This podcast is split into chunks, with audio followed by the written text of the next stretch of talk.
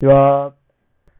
えー、っと、今日のですね、えー、新聞赤旗を読んでみたはですね、えー、2020年12月12日土曜日、2面ですね、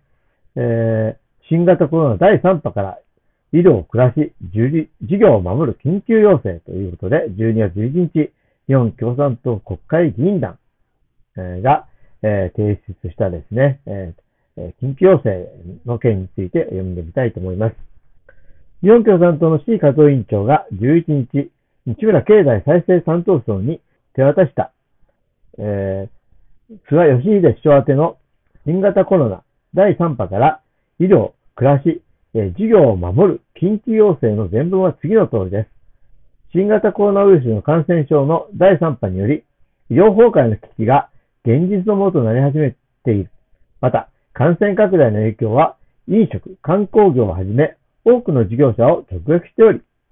このままでは年を越せないとの悲鳴が上がっている。廃業、倒産、雇い止め等による生活困窮への対策も一刻の猶予もなく求められている。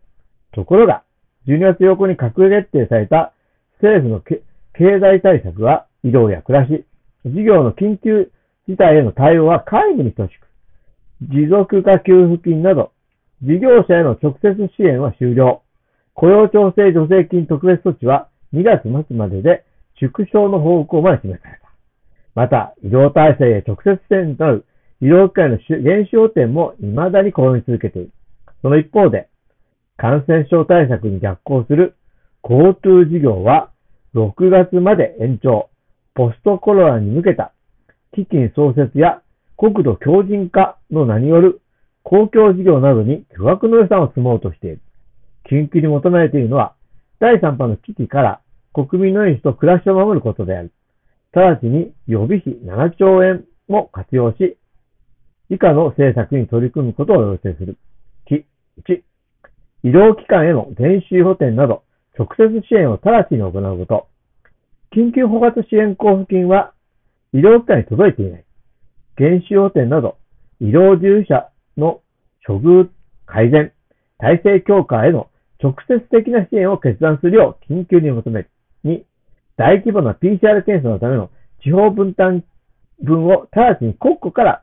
交付すること。自治体が医療機関、高齢者施設等への一斉定期検査、各個社会的検査、大規模地域的集地域集中的検査を躊躇なく行うために、地方分担分については、自己交付ではなく、直ちにここから一定額を都道府県に交付すること。3、年末に事業を潰さないために、資金繰り、雇用維持、事業継続への支援に全力を尽くすこと。持続化給付金、家賃支援給付金を届け切り、制度の継続、複数回の支給、雇用調整助成金特別措置の継続及び対象企業の拡大の方針を直ちに示すこと。政策金融公庫等での貸ししぶり、担保を求める、春の融資の返済を求める、などのが多発している。直ちに対応を改め、事業継続のための支援を行うよう厳しく指導すること。4、年末年始の生活困窮への相談、対応体制を作ること。住居確保給付金の拡充、生活保護及び生活福祉資金の特別措置の積極的な活用を呼びかけること、失業者などの住居を失うことのないよう必要な対応を行うこと、解雇、雇い止めの相談窓口、ハローワークでの、え、失業空腹の対応に万全を期すこと、給料支援金の対象拡大と要件緩和を行うこと、5、交通事業を中止し、観光、飲食業等への直接支援策をに転換すること。政府分担、政府分科会からも厳しい意見が出されており、全国一律の事業継続は感染抑制に逆行することは明らかである。直ちに現行事業の中止を決断し、地域地域別、産業別の規模の大きい給付制度に抜本的に転換することと,、えー、というふうにえー、新型コロナ第3波から医療、暮らし、事業を守る緊急要請、12月11日、日本共産党、えー、国会議員団の要請を今読んでみました。はい。ということで、えー、2020年12月12日、えー、土曜日の新聞赤旗、えー、第2面のですね、え、日本共産党が求める緊急要請ですね。これについて読んでみました。えーとですね、先ほどですね、西村経済再生担当省、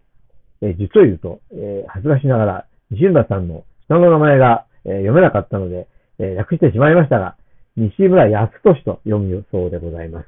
あの、赤旗を、え、読んでみたらやってからですね、あの、名前がちゃんと読めるようになったとか、締めなくちゃいけないなと。ね。あの、え、